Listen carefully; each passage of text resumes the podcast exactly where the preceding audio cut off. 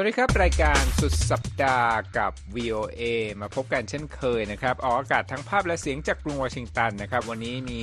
ผมรัตพลหนอสนิทและคุณนิติการกำลังวันร่วมกันดำเนินรายการนะครับ เสาร์ที่ 9 ธันวาคม พุทธศักราช 2566 นะครับ หัวข้อข่าวที่น่าสนใจครับ UN ย้ำนะครับ ไม่มีที่ไหนปลอดภัยในกาซาหลังอิสราเอลยกระดับการโจมตี และที่รัสเซียนะครับปูตินเผยจะลงเลือกตั้งเป็นประธานาธิบดีอีกสมัยหนึ่ง ขณะที่สหรัฐนั้น อนุมัติการบำบัดด้วยยีนรักษาโรคโลหิตจางเป็นครั้งแรกรายละเอียดเป็นอย่างไรเรามีข้อมูลเรื่องนี้นะครับ ที่สวนสัตว์ฟลอริดาครับ มีการต้อนรับลูกจระเข้สีขาวพันหายาก ไม่ใช่หายากอย่างเดียวนะครับ ยังแตกต่างจากจระเข้เผือกทั่วไปด้วย และในเรื่องของ Taylor Swift นะครับ Eras Tour ของเธอนั้นขึ้นแท่นคอนเสิร์ตพันล้านครั้งแรกของโลก ส่วนมหาเศรษฐีหมื่นล้านตระกูลแอมเมสมีข่าวเตรียมส่งผ่านมรดกให้กับคนสวนครับท้ายรายการวันนี้ครับ พบคุกอบขนมปังนะครับ โดยใช้ทาสและลานในยุคโรมันโบราณ รายละเอียดเป็นอย่างไร ทั้งหมดในรายการวันนี้ครับ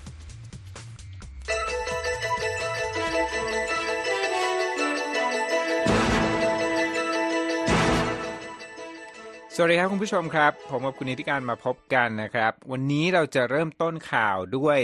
เรื่องของปฏิกิริยาของสหประชาชาติต่อสงครามอิสราเอลฮัมมัสเป็นอย่างไรบ้างครับคุณนิติการ ก็มีท่าทีที่แข็งกร้าวแล้วก็ชัดเจนมากยิ่งขึ้นนะคะสำหรับสถานการณ์ระหว่างอิสราเอลและกลุ่มฮามาสเพราะว่าในวันศุกร์นะคะ ทางอิสราเอลนั้นยกระดับการโจมตีในฉนวนกาซาค่ะ เข้าไปถล่มดินแดนปาเลสไตน์หลายร้อยจุดนะคะ ในการโจมตีที่ทางรัฐบาลกรุงวอชิงตันก็บอกว่า ได้เปลี่ยนแปลงแนวทางไปจากที่ทางอิสราเอลได้ให้สัญญาว่าจะปกป้องพลเรือนผู้บริสุทธิ์ในพื้นที่มากขึ้นกว่านี้นะคะ ตามรายงานของรอยเตอร์ โดยกองทัพอิสราเอลค่ะเปิดเผยเมื่อวันศุกร์ว่า ได้โจมตีทางอากาศภาคพื้นในเป้าหมายกว่า 450 จุดในช่วง 24 ชั่วโมงที่ผ่านมานะคะ คุณรัตพลครับซึ่งถือว่าเป็นการโจมตีเป้าหมายมากที่สุด นับตั้งแต่อิสราเอลและฮามาสนั้นบรรลุข้อตกลงหยุดยิงไปเมื่อสัปดาห์ที่แล้วนะคะ เลขาธิการใหญ่สหประชาชาติอันโตนิโอกูเทเรส ออกมาประกาศว่าไม่มีการคุ้มครองพลเรือนผู้บริสุทธิ์ในกาซาและตอนนี้ไม่มีที่ไหนในกาซาที่ปลอดภัยอีกต่อไปแล้ว โดยเป็นถ้อยแถลงที่เกิดขึ้นไม่กี่ชั่วโมงก่อนที่คณะมนตรีความมั่นคงแห่งสหประชาชาติ มีกำหนดการลงมติเรียกร้องให้มีการหยุดยิงเพื่อมนุษยธรรมนะคะ ชาวกาซาส่วนใหญ่ตอนนี้กลายเป็นคนพลัดถิ่นค่ะ และไม่สามารถเข้าถึงความช่วยเหลือได้ โรงพยาบาลก็ล้นอาหารก็กำลังร่อยหรอนะคะในกาซา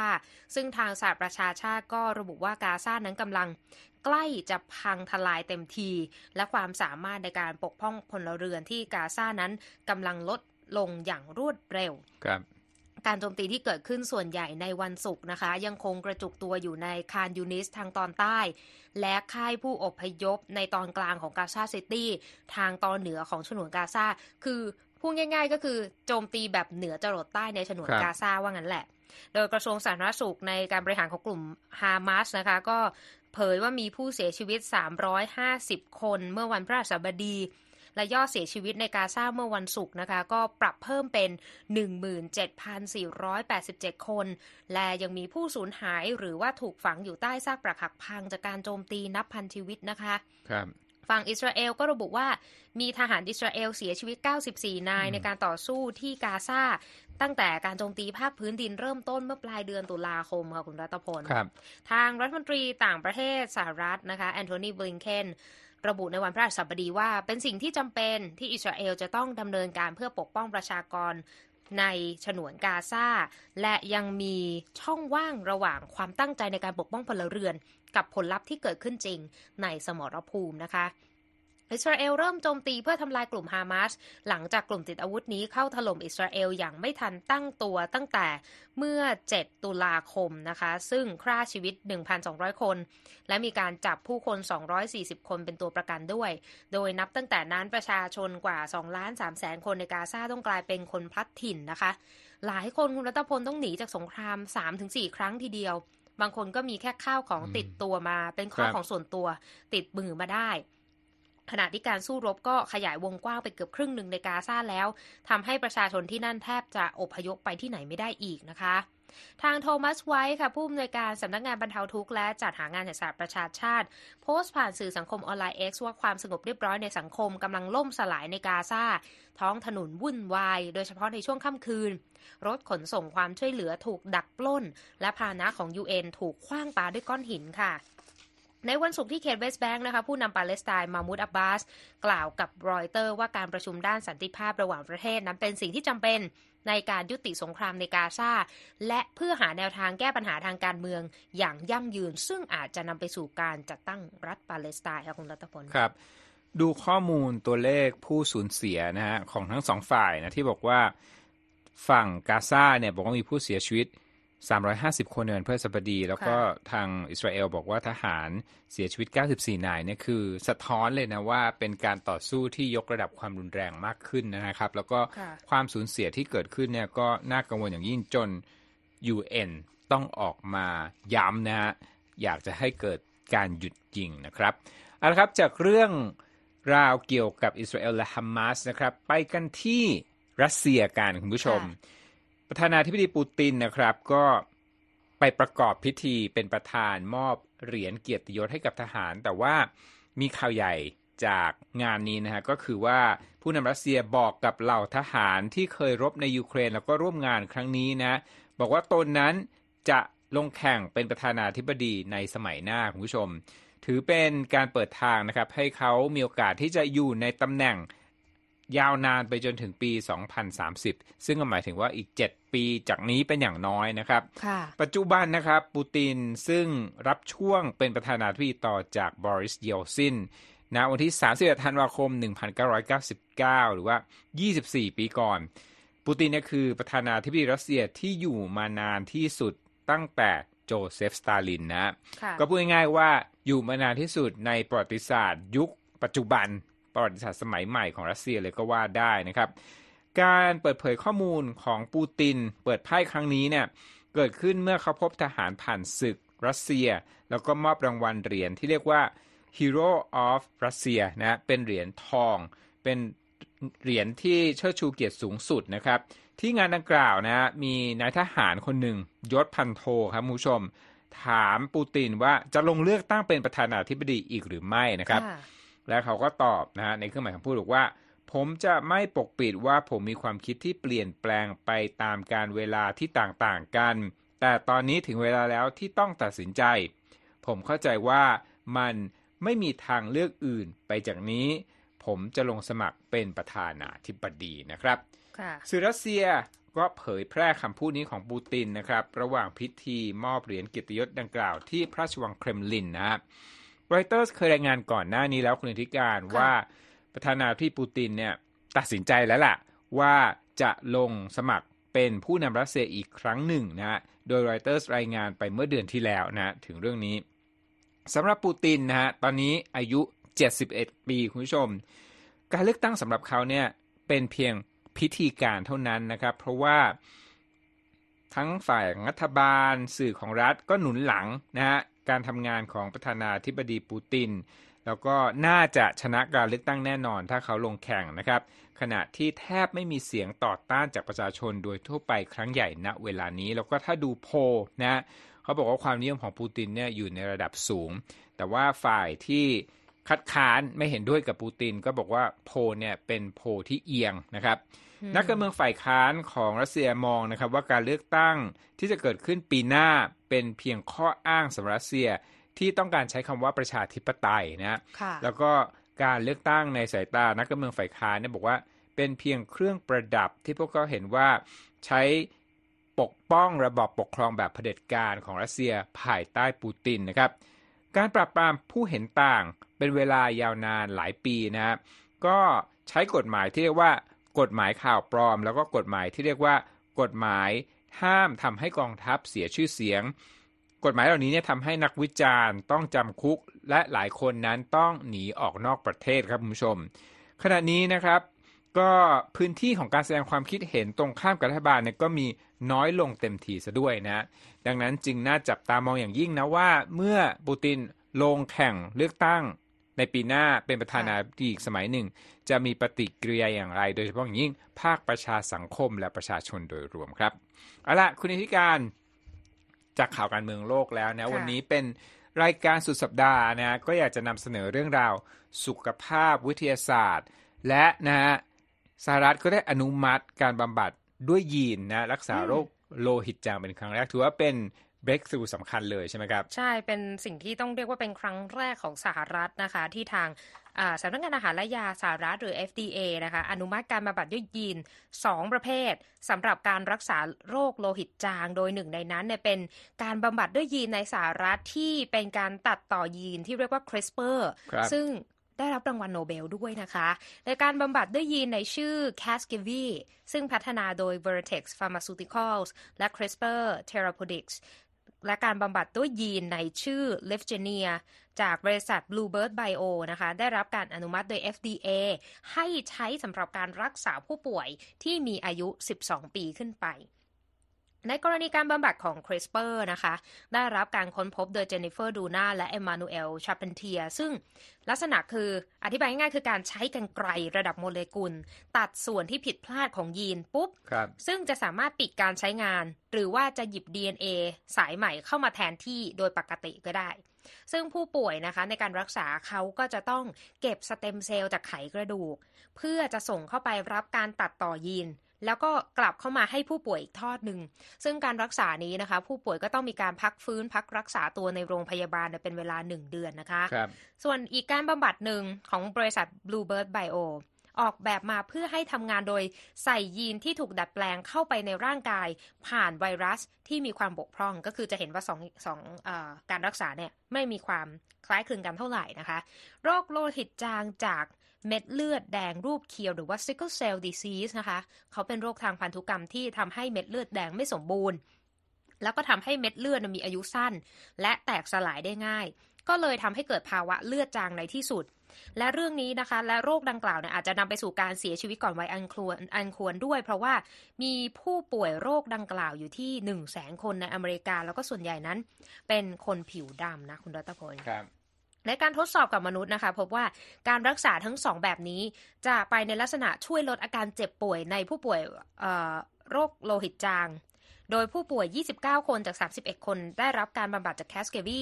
ส่วนผู้ป่วย 28 จาก 32 คนได้รับการบำบัดจากลิฟเจเนีย ก็มีอาการดีขึ้นกันทั้งหมดนะคะ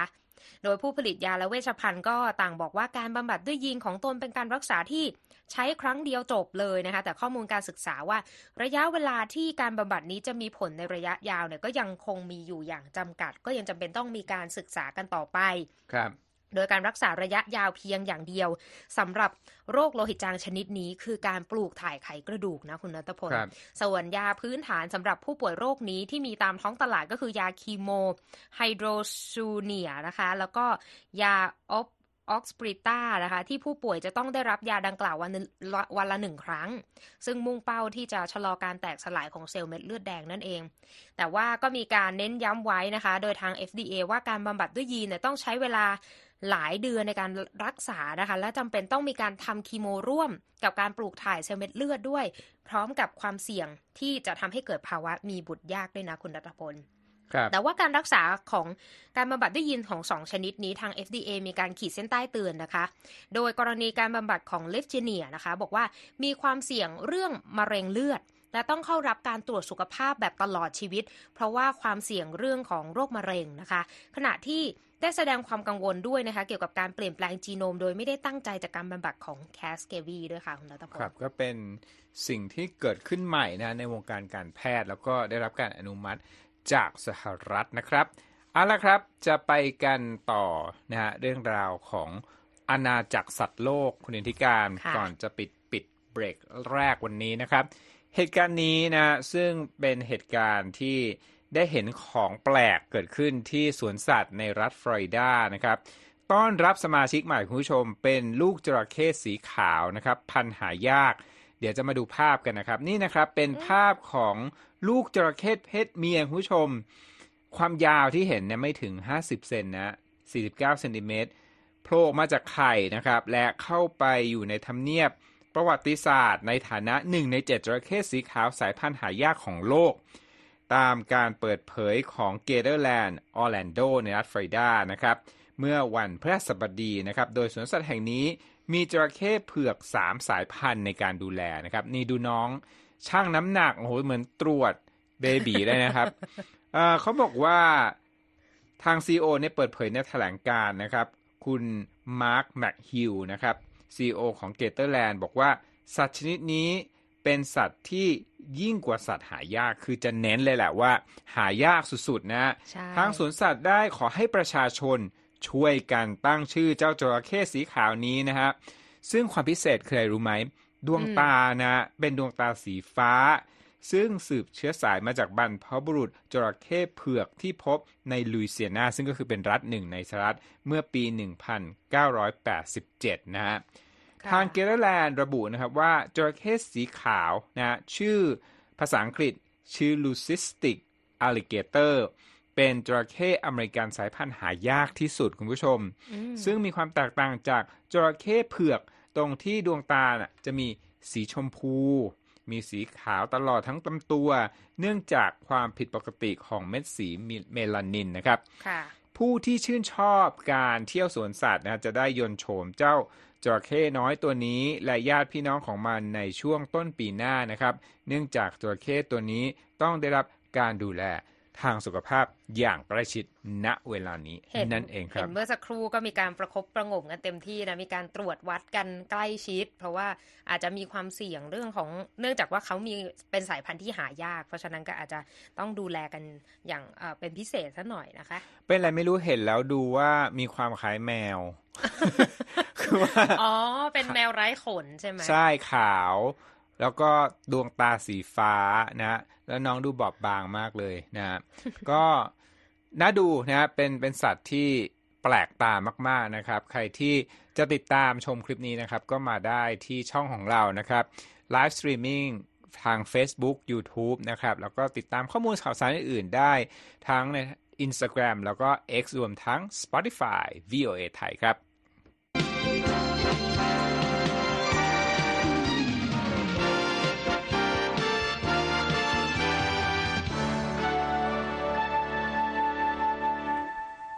ครับวันนี้เป็นวันศุกร์ที่สหรัฐในเวลานี้นะครับ และตลาดหุ้นที่นครนิวยอร์กก็ปิดทำการแล้วนะครับดัชนีสำคัญสำคัญต่างปิดบวกคุณผู้ชม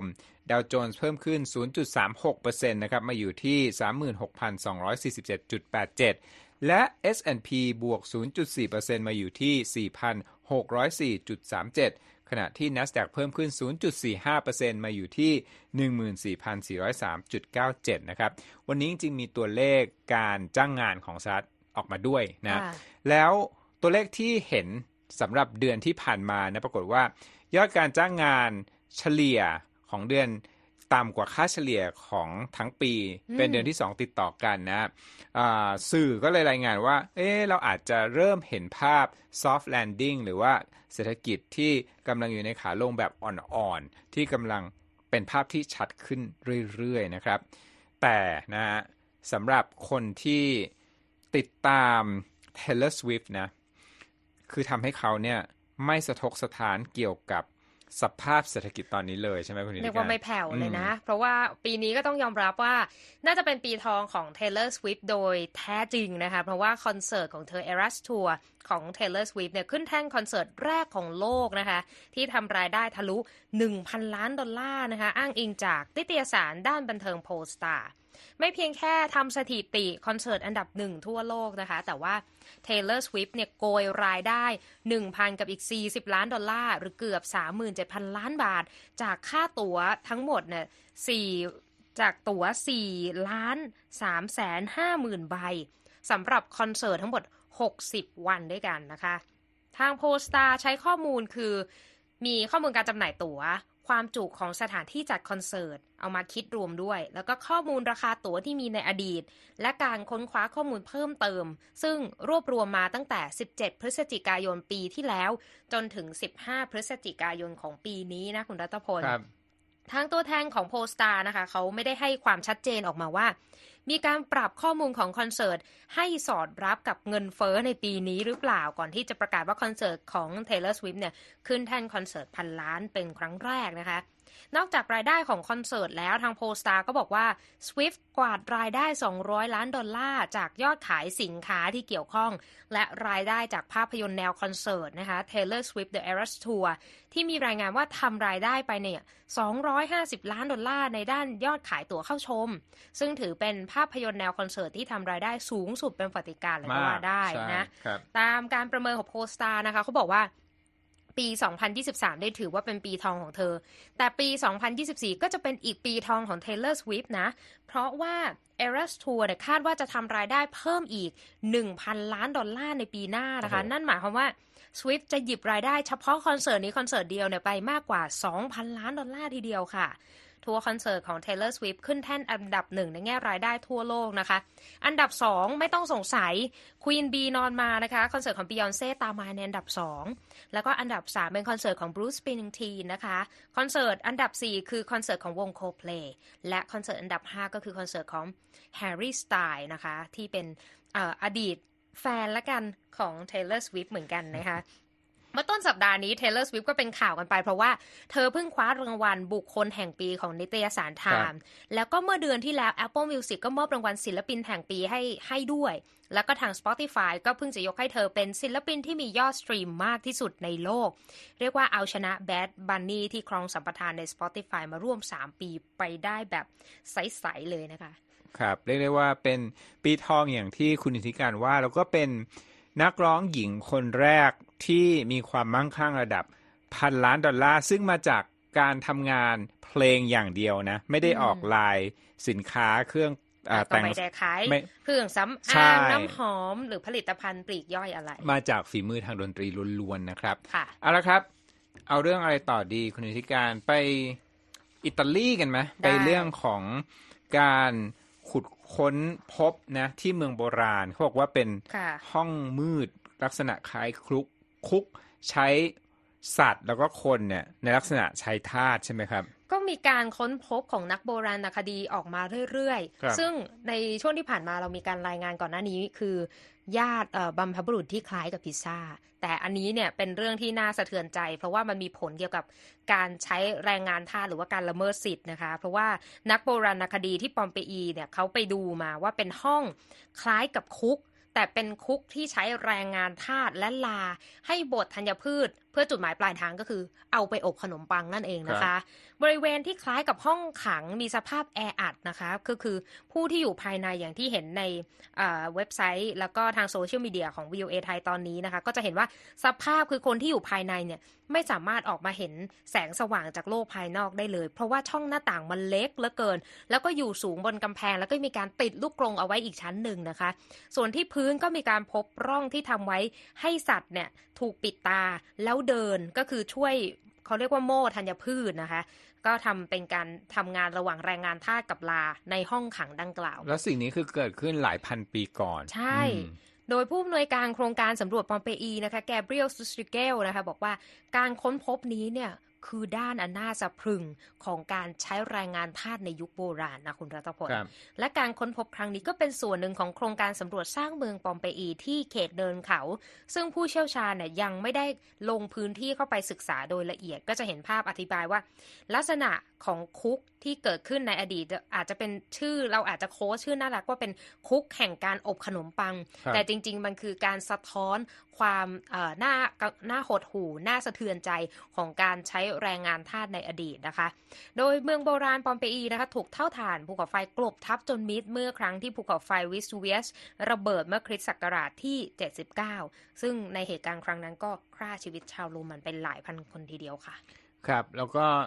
รายงานข่าวชิ้นนี้เนี่ยบอกว่าส่วนที่เป็นคุกเนี่ยอืมอยู่ในเขตของ น่าจะเป็น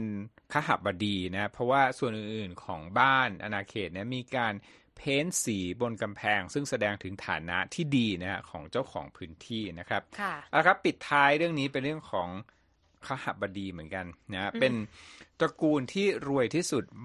ตระกูลหนึ่งนะของยุโรปก็คือตระกูลที่มีต้นกำเนิดมาจาก ผู้ที่คิดค้นแบรนด์ a อ m e s นะฮะค่ะกระเป๋าแบรนด์หรูที่ราคาแพงจริง ๆ ไม่ต้องพูดเลยนะ ทุกคนรู้จักนะค่ะสื่อสวิสนะฮะ Tribune de Genève ก็ได้รายงานในสัปดาห์ที่แล้วนะฮะ บอกว่าหลานชายของผู้ก่อตั้ง a m e s นะฮะ เตรียมอนุเคราะห์อดีตคนสวนของตนเองวัย 51 ปีเนี่ยเพื่อปูทางส่งมอบมรดกมูลค่ามหาศาลของเขานะครับ อ้างอิงจากนิตยสาร Forbes นะครับ ด้านข่าวระบุว่านิโคลัสพุชนะครับ มหาเศรษฐีตระกูลแบรนด์ดังนี้ ซึ่งปัจจุบันอายุ 80 ปี น่าจะถือหุ้น Air m e s ประมาณ 5%ถึง 6%ถ้าตีเป็นมูลค่าเนี่ยระดับหมื่นล้านดอลลาร์หรือกว่า 350,000 ล้านบาทนะครับ Forbes รายงานว่าผู้ผู้ซึ่งไม่แต่งงานและไม่มีบุตร กำลังเดินเรื่องเพื่อที่จะส่งมอบมรดกของตนให้กับอดีตคนสวนรายนี้ ที่มีเชื้อสายโมร็อกโก และแต่งงานกับหญิงสเปน แล้วก็มีลูกด้วยกันสองคนนะไม่มีรายงานนะว่าชายผู้นี้ที่เป็นอดีตคนสวนเนี่ยชื่ออะไรนะครับหนังสือพิมพ์ Tribune de Genève นั้นรายงานว่าชายผู้นี้เนี่ยอาจจะได้รับมรดกมากถึงครึ่งหนึ่งของพุชเลยก็ได้นะและอีกอย่างหนึ่งฟอสรายงานว่าตอนนี้เนี่ย เริ่มมีการมอบกุญแจบ้านตากอากาศหรูให้กับอดีตคนส่วนผู้นี้แล้วนะที่โมร็อกโกก็แปลว่า การเดินเรื่องต่างๆนะได้เห็นอย่างเป็นรูปธรรมแล้วนะครับ ส่วนคำถามหลายคนคงจะติดในใจนะคุณธิการว่าทำไมนิโคลัสพูชนั้น จึงตัดสินใจส่งมอบมรดกให้กับบุคคลนอกครอบครัวสงสัยไหมประเด็นนี้น่าสนใจ ก็น่าจะคนในตระกูลมีปัญหากันหรือเปล่าหรือว่ายังไงคือย้อนกลับไปนะฮะมีครั้งหนึ่ง ครอบครัวเนี่ยบาดหมางกัน อันสืบเนื่องมาจากอโนเบอร์นาร์ดอโนนะครับ CEO แล้วก็ผู้ก่อตั้งบริษัท LVMH เคยรุกเข้าไปซื้อแบรนด์ เข้าไปสะสมหุ้นของ Hermes แบบคนในตระกูลตั้งตัวไม่ติดนะคนส่วนใหญ่ในตระกูลเนี่ยเขาเดินเกมแก้ด้วยการตั้งบริษัทโฮดดิ้งนะเอาหุ้นมารวมกัน แต่ว่าคุณพุชเนี่ยไม่เอาด้วยนะ ครั้งนั้นก็จึงเป็นจุด แตกหักนะฮะของเขากับสมาชิกครอบครัวดังนั้นเนี่ยอาจจะอธิบายอันนี้เราสันนิษฐานนะว่าทางฟอร์บสันนิษฐานว่าอาจจะอธิบายว่าทำไมถึงไม่มอบมรดกให้กับบุคคลในครอบครัวนะแต่ทั้งนี้และทั้งนั้นนะครับเขาบอกว่าเรื่องก็ไม่น่าจะจบลงง่าย ๆ ที่มรดกเนี่ยจะตกไปอยู่กับอดีตคนสวน เพราะว่าก่อนหน้านี้นะครับคุณพุชก็เดินเรื่องเหมือนกันที่จะบอก ให้คำมั่นว่าจะมอบมรดกให้กับองค์กรมูลนิธิที่ตนเนี่ยเป็นผู้ก่อตั้งอีกแห่งหนึ่งนะะที่ทำงานด้านการต่อสู้กับข้อมูลเท็จนะคำประกาศที่จะมอบเงินให้กับองค์กรการส่วนนี้เกิดขึ้นเมื่อประมาณ 13 ปีก่อนนะดังนั้นนะน่าจะเป็นเกมยาวนะที่มีการฟ้องร้องทางกฎหมายกันเกิดขึ้นอาจจะต้องมีการ ต่อสู้กันต่อไปอีกนะคะ ครับเอาละครับนั่นก็เป็นหลายเรื่องราวนะครับ ในรายการสุดสัปดาห์กับ VOA วันนี้นะครับ ผมและคุณนิติการกำลังวันต้องลาคุณผู้ชมไปก่อน สวัสดีครับ สวัสดีค่ะ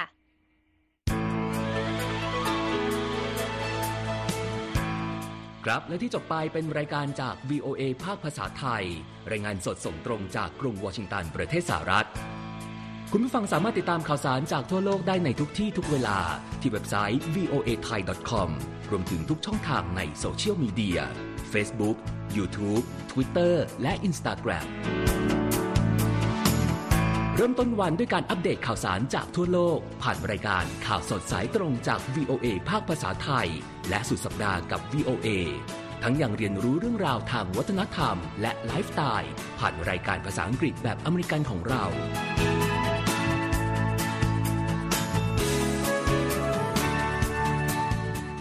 ตามความเคลื่อนไหวในประเทศสหรัฐ การเมืองอเมริกัน พร้อมเข้าใจที่มาที่ไปของเหตุการณ์สำคัญ รวมถึงข่าวต่างประเทศ จากแหล่งข่าวที่เชื่อถือได้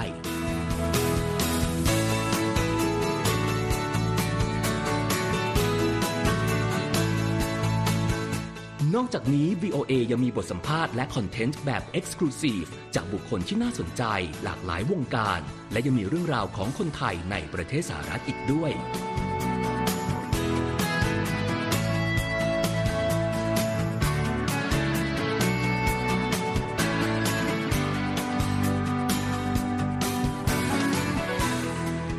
คุณนะครับที่ให้ VOA ไทยเป็นส่วนหนึ่งในการติดตามข่าวสาร สาระและเกร็ดความรู้ของคุณ จากรายการต่างๆ ที่เรามุ่งมั่นนำเสนอ เพื่อความเที่ยงตรง ทันเหตุการณ์ และมีประโยชน์ในทุกๆวัน